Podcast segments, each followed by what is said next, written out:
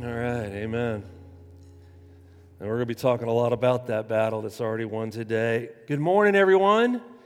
Turn in your Bibles to Mark chapter 3, please. Mark chapter 3. Today's title, of course, is uh, Binding the Strong Man. Binding the Strong Man. So let me give you a little uh, introduction here as to what we're going to be talking about. All of the preliminaries of Jesus' ministry are now behind him. He is in full swing of his ministry. He has chosen his message to preach. He has chosen his method and how he preaches.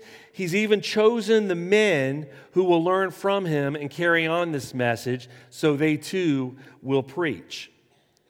Up to this point, in our text, his power is recognized by both friend and foe.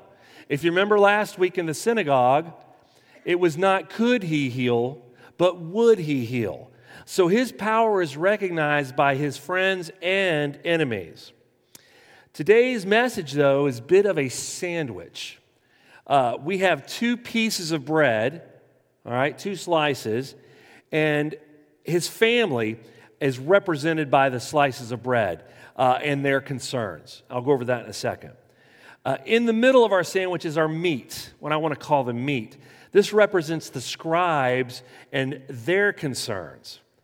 So both parties involved seem to be troubled over the legitimacy and activities of Jesus' ministry.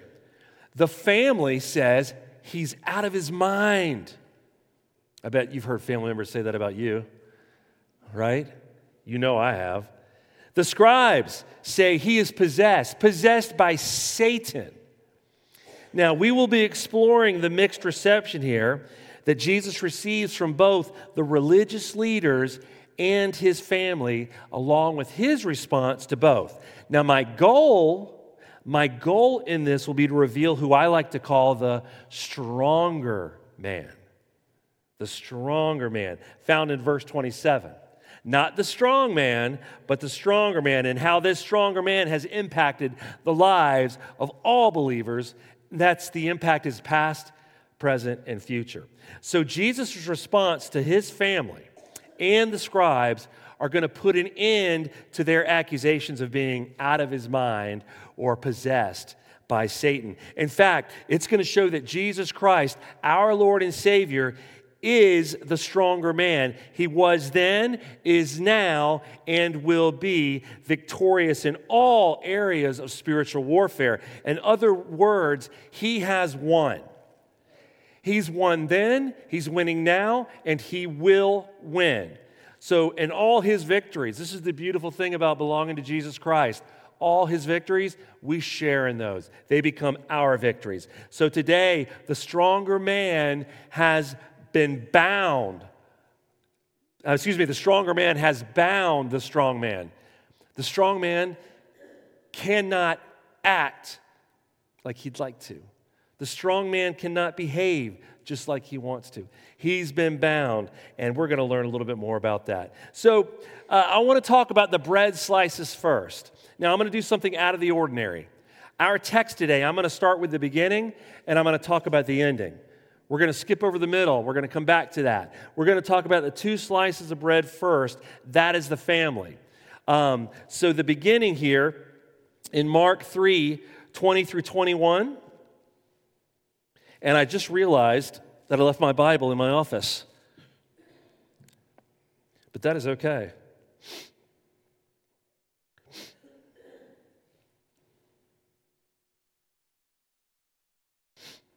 You may be thinking to yourself, what are you going to do, Pastor Mark?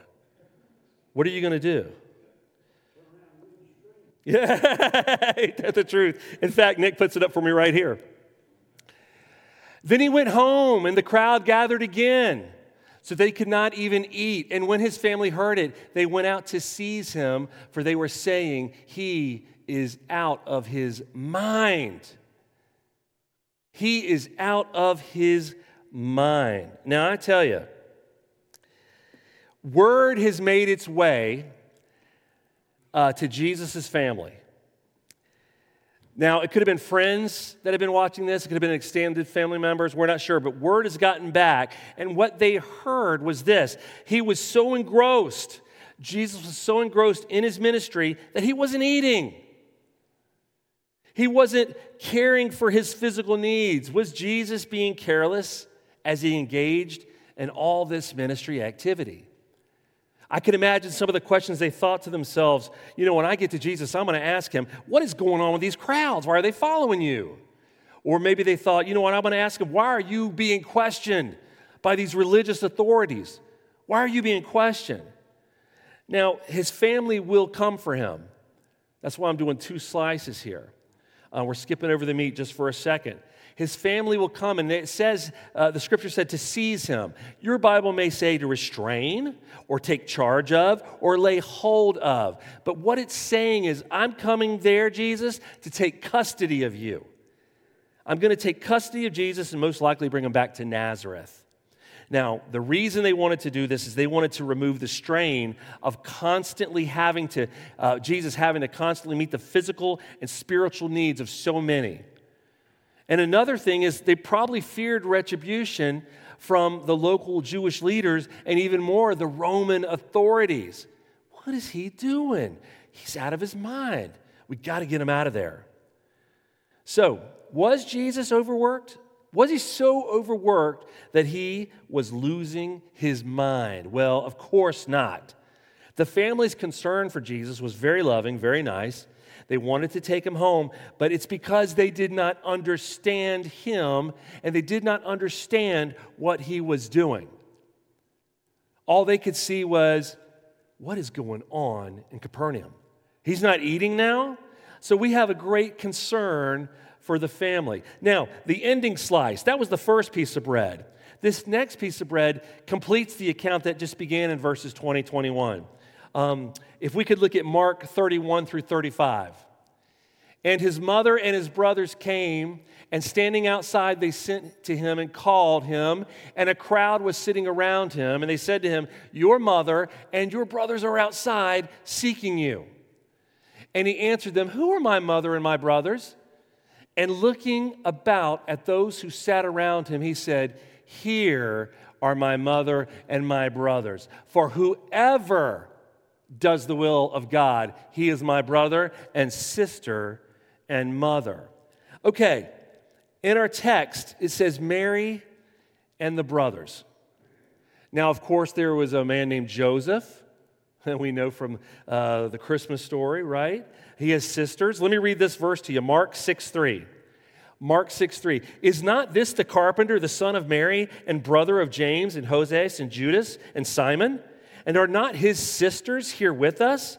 And they took offense at him. I wanted to read that verse to explain his family brothers, sisters, Mary. Now, we're, it's presumed that Joseph has passed on, Joseph has died. He's not mentioned. But in the text, we have Mary and his brothers. Now, this is significant because you can't convince me otherwise. I truly believe Mary knew exactly who Jesus was. Exactly. From the first time the angels confronted her. Um, but I also know Mary was a mother, and any mother in here will say, "Wait a minute, you're telling me my son's not eating, right? My son, my son's what? Who's coming on my? Who, who's getting in his face, right? So I believe Mary came, son, what are you doing? I've heard these stories about you not eating. I've heard these stories about you not taking care of yourself. I heard all these crowds are following you and they're like uh, encircling you where you could be crushed. I hear you're having a problem with the Jewish leaders. What is going on? That's where I think Mary was at. Of course, we only speculate, but she was there to take him back to Nazareth and to get him out of there. Now, his brothers are interesting, very interesting. Um, James and Judas were two of his brothers. They could have been in that group. James and Judas didn't believe in his, their brother, they didn't believe Jesus was the Messiah. It wouldn't be till after the resurrection that when Jesus confronts James that he believes. And so James, of course, became the uh, predominant leader of the Jerusalem church. He was an apostle because he was given a commission by Jesus. Also, Judas, not Judas Iscariot, Judas is the brother of Jesus, who most scholars believe wrote the book of Jude in our Bibles. These men would come to believe, but not now. So you got to understand, we're looking, they're looking at their brother like, what are you doing? You need to come home with mom. That's where we're at with the family. So at first, at first it may seem that Jesus' words are unloving. It does, in a sense. Who are my mother and my brothers? But that's not the case. You got to remember, I skipped the meat. We'll get to that enemy in a second. But he has enemies that come that are making great accusations with malicious intent to destroy his ministry. That's what happened prior to this. So now friends and family arrive, right? And they too have good intentions, mind you. They have good intentions, but they too are attempting to divert him to divert him from his ministry. So when the message arrived that his family was looking for him, he responds with this question Well, who are my mother and who are my brothers? Here, Jesus is highlighting a much deeper issue when it comes to being in a relationship with him. Looking to those around him, the 12, you got to remember, he just appointed 12 apostles. Looking to these 12, Jesus asserts that their kinship went beyond natural family ties. It was not about flesh and blood, but about the kindred spirit in those who obey the will of God, those seeking to accomplish God's purpose through faith in Christ. So Jesus is broadening the reference to family by identifying including those who do the will of God. The spiritual family is of great significance, and that is a beautiful thing for you and I. The spiritual family is a great significance to Jesus, and that includes us. John 1 12 and 13. But to all who did receive him, who believed in his name, he gave the right to become children of God, who were born not of blood, nor of the will of the flesh, nor of the will of man, but of God. You and I belong to a great, great family, and it has nothing to do with blood. It has everything to do with the will of God. That's the family we belong to.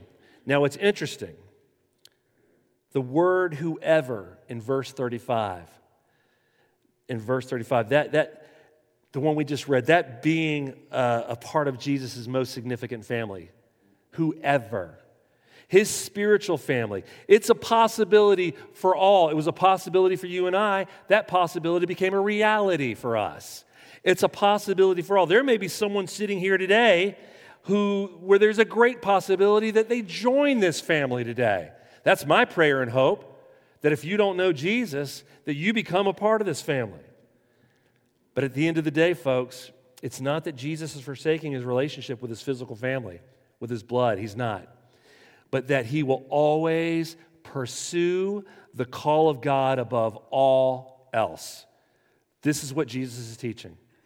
My, the will of God, the call of God, that is what I obey. John 6 38. For I have come down from heaven not to do my own will, but the will of him who sent me. Jesus was not out of his mind. He was just greatly, greatly misunderstood. Now, the reason I wanted to start and end with the family in the beginning of this sermon is I needed you to know where their mindset was. They loved him, they wanted to take him home and care for him, but Jesus is explaining, you don't get it. I'm involved in something here. I am engaged in something here, and it's for you. You can't see it, you don't understand it, but believe me, you want me doing this. So, who are my brother? Brothers, who is my mother?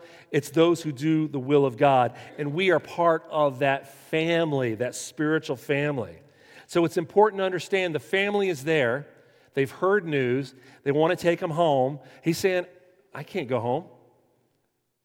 There's something great happening here. So let's talk about the meat of our sandwich.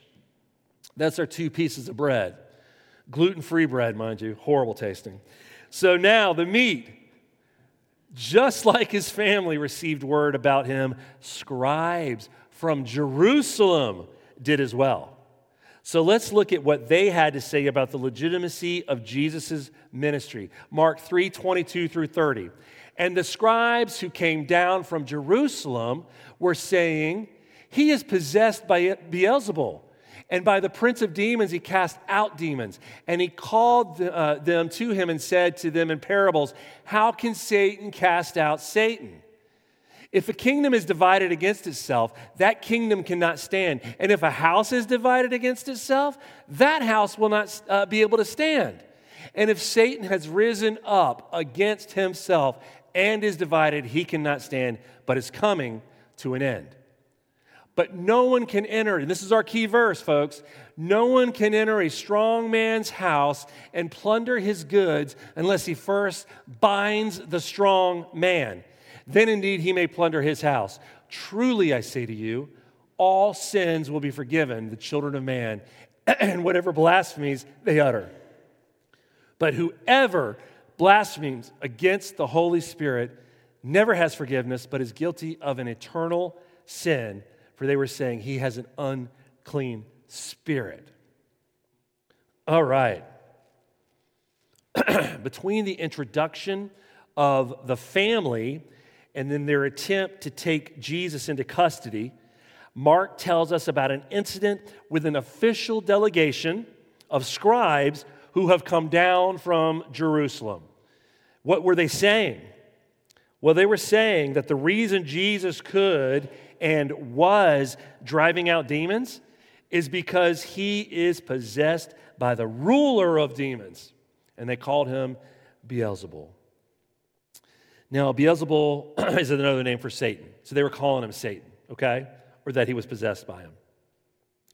Um, Beelzebul was an ancient god who was worshiped by the people groups such as the Canaanites and such as the Philistines. And the scribes, along with the Pharisees here, they were not denying Jesus' power. They were not denying it.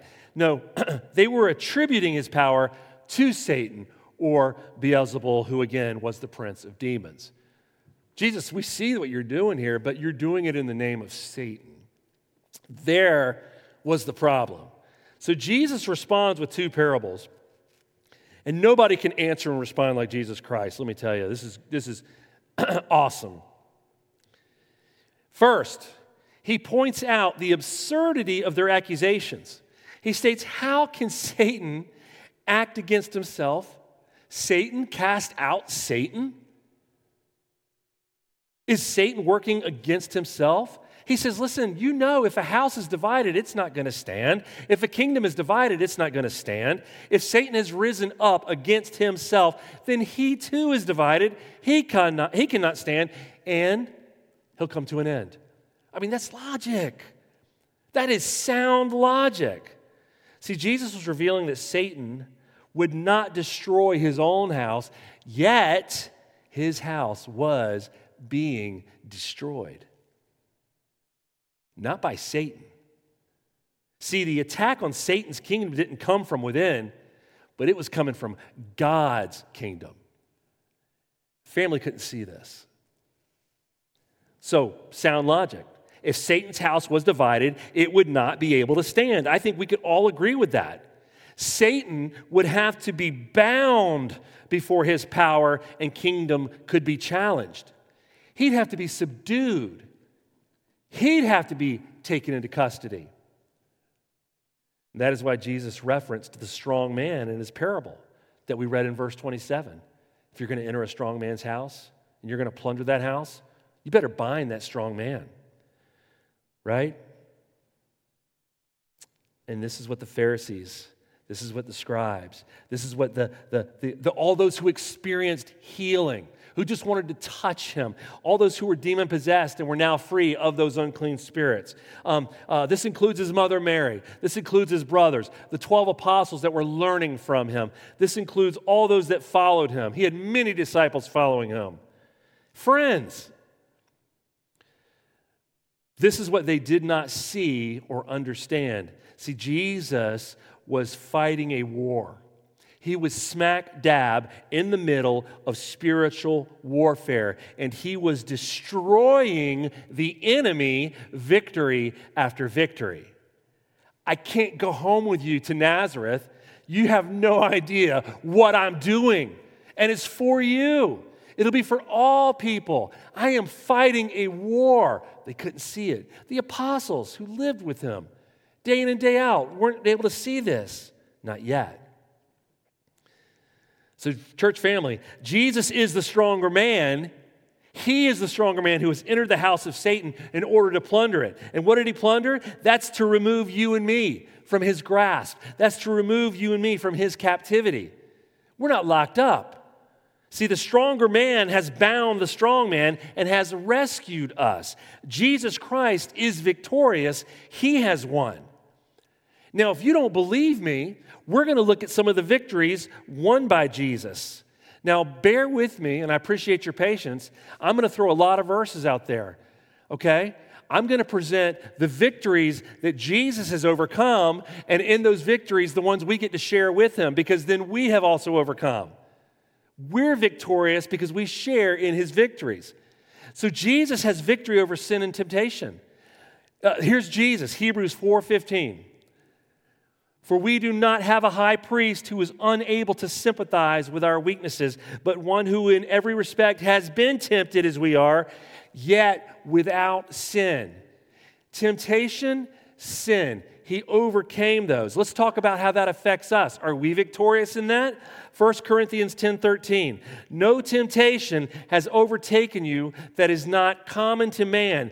God is faithful and he will not let you be tempted beyond your ability, but with the temptation, he will also provide the way of escape that you may be able to endure it. Romans 6 14. For sin will have no dominion over you since you are not under law, but under grace. Romans 8 1. There is therefore now no condemnation for those who are in Christ Jesus. Church family, that's what we call victory. Jesus Christ was victorious over sin and temptation. We get to share in that, in that freedom. We too are victorious because of our Lord and Savior. What about over the world? Jesus is victorious over the world. Here's the verse for Jesus John 16 33. I have said these things to you that in me, uh, that in me you may have peace. In the world you will have tribulation, but take heart. I have overcome the world. And do we share in that?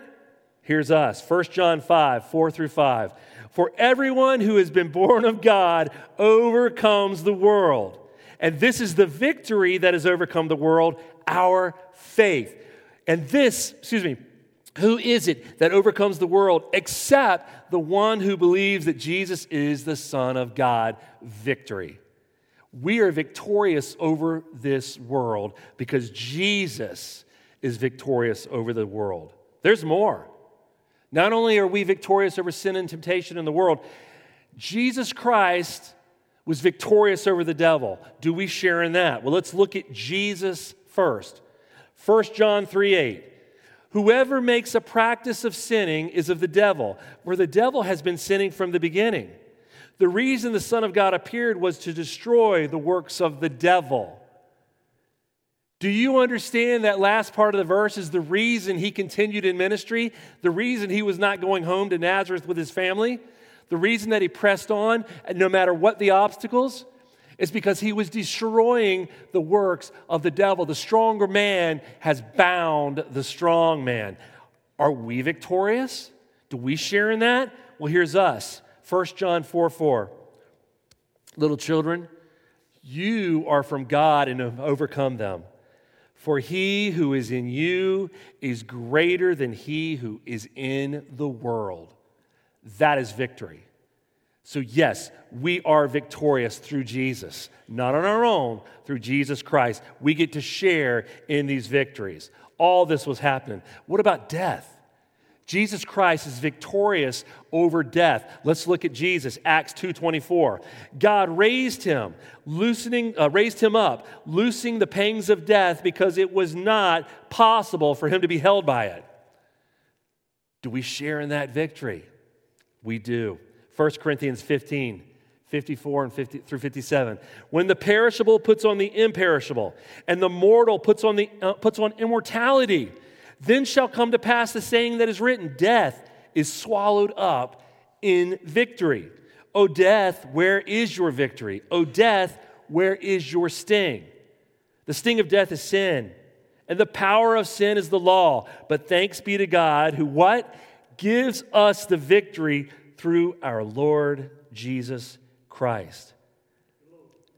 We have victory over death? We do. Believers have victory over death. We share in that because Jesus was victorious over death. And the enemy's great. Satan uses a lot of agents, a lot of people. In the end times, we'll see this manifest even more. There's a great enemy out there. Jesus is victorious even over a great enemy. Let's look at Jesus. 1 Corinthians 15 24 through 25.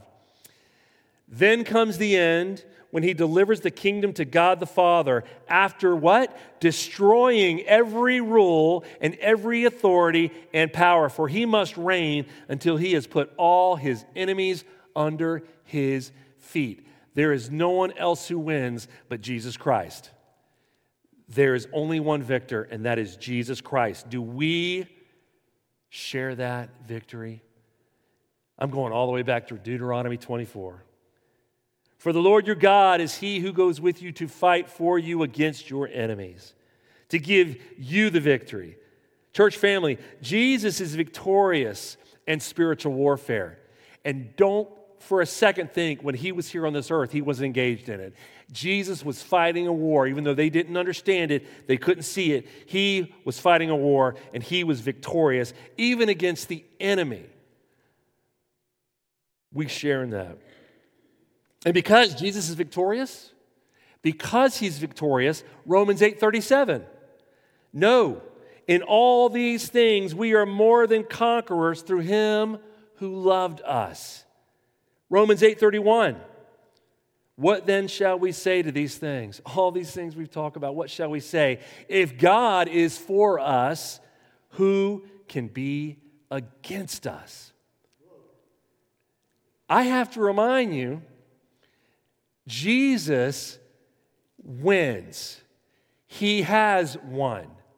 He is the victor. Everything that's happening in Scripture is a spiritual war, and Jesus is contending with those who are the enemy. He is binding the strong man. You know, it's impossible to risk the devil in our own strength. If we do attempt on our own, our strength is quickly exhausted we can quickly become exhausted. The key to resisting Satan is to force him to deal with the one who lives in our heart. You deal with Jesus, Satan. See, the stronger man who gives us victory after victory, that's who he needs to face. Uh, there's this great uh, thing Martin Luther used to say. well, Martin Luther was often uh, very graphic in his description of acti- the activities of the devil, how he'd explain things. And he was asked one time how he overcame the devil. That's what the person asked. How do you overcome the devil? Like we have any power in that. And he replied like this Well, when he comes knocking upon the door of my heart and asks, Who lives here? Dear Lord. The dear Lord, Jesus goes to the door and says, Martin Luther, well, he used to live here, uh, but he has moved out. Now I live here. The devil, seeing the nail prints in the hands and the pierced side, takes flight immediately because he's terrified of Jesus Christ. You can see that in every demonic activity and encounter he has. You're the Son of God. What are you here to do with it? Are you, are you here to destroy us? They know. They know. It is surely good for every life and for every home to have Jesus uh, as a permanent resident. This assured heavenly blessing, folks, it, it, it, it's a blessing that it falls upon our bodies, isn't it? That we house Jesus Christ. So when Satan knocks, who opens the door of your heart? Are you going to fight him? I think I'm going to allow Jesus Christ, who's already won, I'm going to let him fight him. That's who is in our corner. So our text ends with a great warning. Let's get to this great warning because this is important too. Our text ends with a great warning. The scribes made a huge mistake, a massive mistake in attributing Jesus' works to Satan, claiming that Jesus was empowered by evil. That's what they were claiming. Now, all sin, church family, all sin, including blasphemies against the whole, um, excuse me, including blasphemies, they can be forgiven. all sin, including blasphemies, can be forgiven. There's only one that can't. There is an exception. Whoever blasphemies against the Holy Spirit. This person is guilty of an eternal sin and can never be forgiven. We're talking eternal consequences due. It's also called the unpardonable sin, where all other sins could be pardoned, this one will not. What is it? What is this sin? Oh boy, I am sure many of you right now are wondering, oh man, have I committed this sin? Am I in trouble? This is beautiful. You ready? This is so comforting. A Christian cannot commit this sin. How about that? A Christian, a true believer, not a professing Christian, not a fake Christian, not one who just says the right things. We're talking someone who's living for Jesus Christ and is relying on Him completely. They cannot commit this sin. Now, I need you to also understand this is not an isolated act per se, but it's more of a settled condition in a person. It's a settled condition and it's an attitude. It's, it's an insistently unapologetic uh, and, and stubborn refusal to acknowledge God at work in Jesus, to refuse to accept that. And, and like some, instead of acknowledging Jesus, what they would do is they would attribute his work to Satan. See, repentance and forgiveness are not possible for people who consistently reject God's saving work in Christ. That is the unpardonable sin. That is the unforgivable. A person's defiant uh, hostility towards God, uh, who rejects Jesus' saving power toward man, which, let's just face it, God's love and power toward man, his saving power, is expressed in the person and work of Jesus. You can't get around that. It's based on an attitude of willful unbelief. I am choosing not to believe. It's a settled condition. One who prefers darkness, even if they've been exposed to light. Yeah, I've seen the light. I'm going to choose darkness. It is a condition that continues to harden a person, and you know them, you know them, they're out there. People can, hard people can continually grow even harder. Hearts of stone. It's a continual rejection of Christ this sin, a continual rejection of Christ. It's the denial of Jesus Christ as God, it's the rejection of the deity of the Holy Spirit. And I have to tell you, there are a lot of mainstream religions out there that I like to call cults that uh, have fallen into this category. They do not recognize the deity of Jesus Christ. They do not recognize the deity of the Holy Spirit. Therefore, they are rejecting who Christ truly is. And that is a sad state. Forget people that don't believe. I'm talking about those out there who think they do. They need to get to the Bible, they need to open that Bible, and they need to read the Bible alone. It will prove, it will reveal. I mean, the Bible's a revelation of God, it will reveal who He is. So the continual rejection of Jesus Christ is the unpardonable sin. So Jesus said all this because this is what the scribes were accusing him of. They were very, uh, and on very dangerous ground. They were treading uh, horribly dangerous ground. Now, Jesus did not actually say the scribes had committed this unpardonable sin, but they came perilously close, didn't they? They came so close because they were attributing his exorcisms to satanic power when they were really accomplished by the Holy Spirit. And that's the mistake they made. Again, there is victory in Jesus. So, in my conclusion, I want to say this. They claimed he was out of his mind, the family. Uh, they claimed he was possessed. That's the scribes. Really and truly, he was greatly misunderstood. He was misunderstood then, and Jesus Christ is misunderstood now. And this is where we come into play. Everything builds up to fishers of men, to growing in Jesus, to learning, to sharing that. There is a great misunderstanding of Jesus Christ, and we may be the only person that ever crosses path with somebody. We may be the living word and right in front of someone's eyes and heart.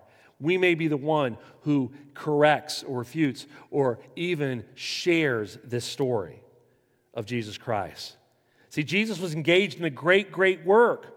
He was destroying the work and kingdom of Satan. As he walked this earth, that is what he was doing. The stronger man was on the scene and he was victorious. I will tell you, Jesus Christ was victorious in the incarnation. When he entered this world, the devil lost. Uh, he was victorious in his life. He was victorious in death. He was victorious in his resurrection. He was victorious in his ascension. He will be victorious in his return and his reign.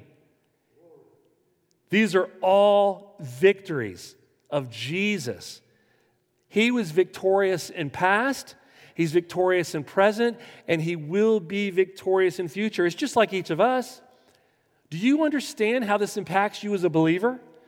Knowing Jesus Christ, what he's won, and that he has won? Because he was victorious in winning you and rescuing you in your past. There's a reason for that.